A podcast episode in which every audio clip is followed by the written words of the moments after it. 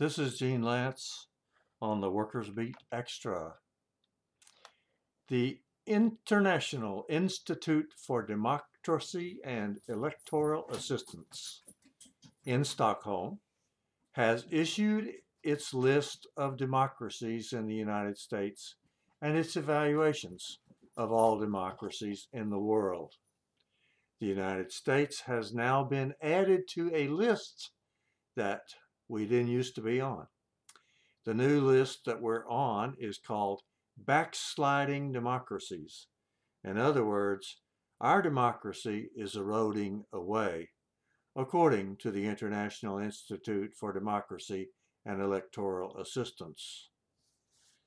Now, that may not be exactly what you wanted to hear. I'll go even further. Democracy in the world is going backwards three times as bad as it was before, according to that same group of organizations. Democracy is kind of a abstract term. And maybe most people don't really want to talk about abstractions. But one thing we all agree on is fairness. We would like things to be fair. Americans live pretty well under the fairness that we have, the level of fairness that we have, which is limited. Things have never been completely fair in America, and they're not completely fair now. They may be a little more fair than they were, say, under Jim Crow, or a little less fair than they were, say, before Ronald Reagan was elected. A really good way to understand American history is by seeing it as a long term struggle for fairness. This nation began with almost zero fairness for black and brown people and limited fairness even for the rebellious English colonists. In order to vote under the Constitution when the United States was first formed, you had to be white, you had to be male, you had to be at least 35 years old, and you had to be able to prove that you were a property owner. So an ordinary worker and their family, they couldn't vote. They didn't have any fairness. If you think of fairness as a bundle of sticks, then they didn't they didn't have a single stick in their in their sack. But the struggle for fairness took many forms, including the awful Civil War. But it was always ongoing, and it still is. Even in my lifetime, I've seen the official end of school segregation, the official end of poll taxes, the official end of white primaries, the official end of impossible tests for the right to vote, literacy tests, and the official beginning of multilingual ballots. I have to say these are official things because these victorious battles aren't entirely over, as no battle is entirely over as long as we're still ruled by the same people. The problem with being ruled by the same people is that they can always take it back, and they always will. They always try to take everything back.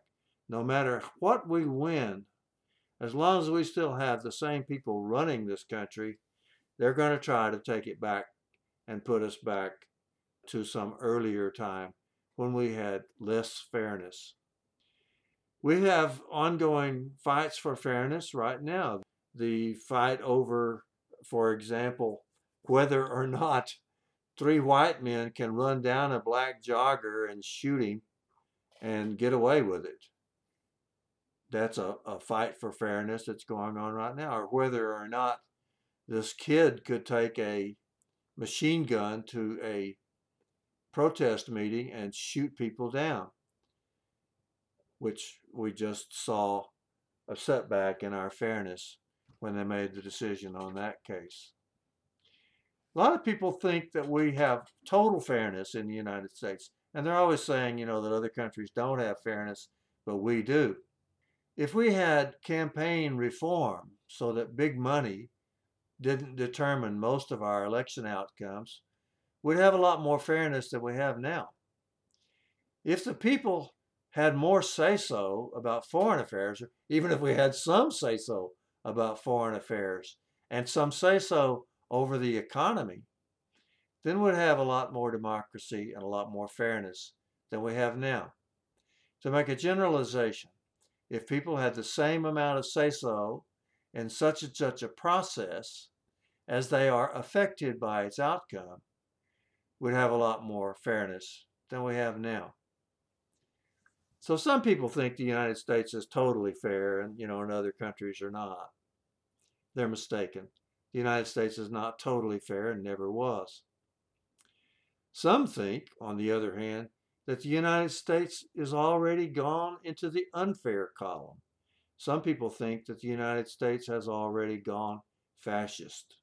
Every now and then on Facebook or some other social media, I see that one of my friends has condemned the United States for becoming a fascist nation. Hardly any of them could come up with a definition of fascist if they were asked. The Italian dictator who started the fascist movement called it corporatism. In other words, the rule of the big corporations. In Italy and Germany, fascism came about because the bosses preferred this form of rule as a way to stop the growing socialist movement in Europe after the Russian Revolution. Prior to World War II, there were a lot of people who wanted fascism in the United States. There were brown shirts and black shirts and silver shirts in various cities and in various areas, uh, all of whom uh, liked to emulate Hitler and uh, try to bring fascism to the United States. Here's the definition I go with on fascism. It is the most extreme and undemocratic form of capitalist rule. Now, we may have had some setbacks in our democracy in the United States. In fact, we've had a lot of them lately. But we haven't arrived at fascism. And in my own opinion, I don't think we will. Because Americans will ultimately cling to fairness.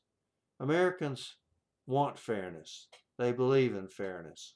It's a part of our heritage.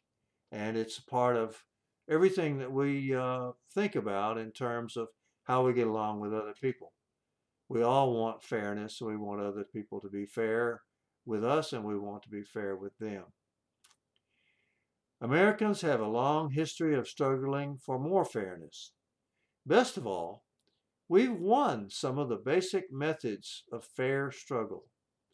It may be true that our elections are shot through with corruption and big money buyouts, but they are largely honest and largely available. Our right to peaceable assembly has survived, even though recently uh, they said that uh, somebody could take a shotgun or take a machine gun and shoot uh, protesters. We still have the right to protest. Our sources of information may be bought out by big corporations, but most of the spokespersons working for them mostly still believe in honesty. Newspaper reporters, they think they're being very, very honest. They may not be able to publish the things that they would like to publish, but they don't see that as a big problem. They think they are being honest, especially in a case where something happens and one person says this and another person says that. They think if they publish what both people said, then they've been fair.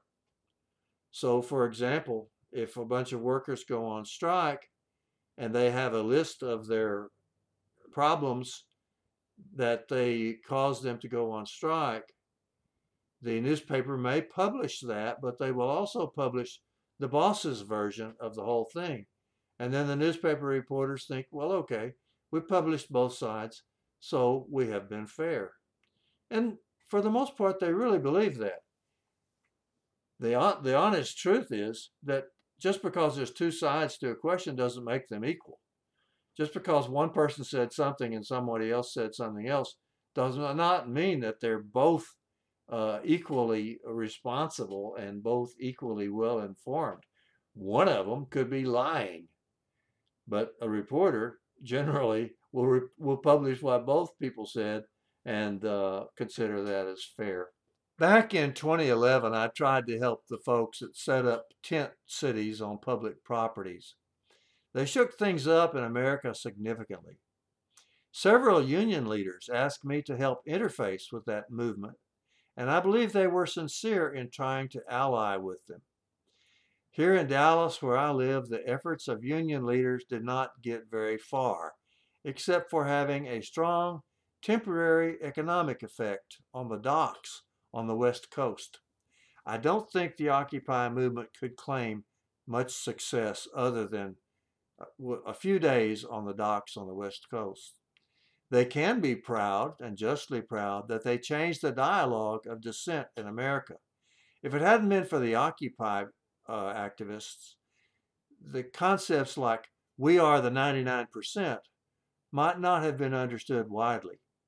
Also, they show that there was tremendous discontent during the Great Recession and that there were thousands of people willing to fight.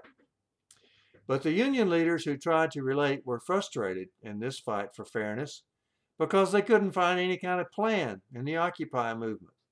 For practical purposes, there wasn't one. In fact, a lot of the Occupy activists were proud that they didn't have a plan. There was just that one really great tactic, which was setting up tent cities on public properties. No matter how great a tactic might be, we shouldn't make a fetish of it. But we did, or the Occupy movement did. And fairness really didn't move forward very much because of them. It might have been better if they'd have had a plan. I honestly thought around, say, 2013, that they would have a national plan. I thought perhaps that they'd start occupying parks and places on the West Coast and start working their way across toward Washington, D.C., and occupy different public places uh, in a wave of uh, thousands of people. This was tried once before in 1894.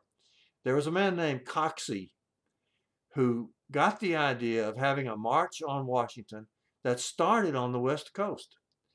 And they got a lot of publicity. Jack London, the author, was in Coxey's army, and a lot of other famous people joined it, at least for part of the time. They marched, but they didn't march all the time. They tried to catch trains, and uh, and some of them, of course, paid their way. And I suppose they must have had a few horses and some other ways to, to move across the country. But eventually, they got to Washington, D.C. with maybe a thousand people or so. And that was a plan. They were marching on Washington, but they didn't get there with tens of thousands like they thought they were going to. They got there about a thousand people and they got arrested for trespassing. And that's about, uh, that was the end of that plan. So the point I'm trying to make is that you have to have a plan if you want to have more uh, freedom and more fairness more democracy. And it's going to take a big, long struggle. There, there's going to be a lot of struggles. Some of them will have good plans, some of them will have plans that are not so great. But there will be a lot of struggles, and eventually we will win. This is Gene Lantz on the Workers Beat Extra.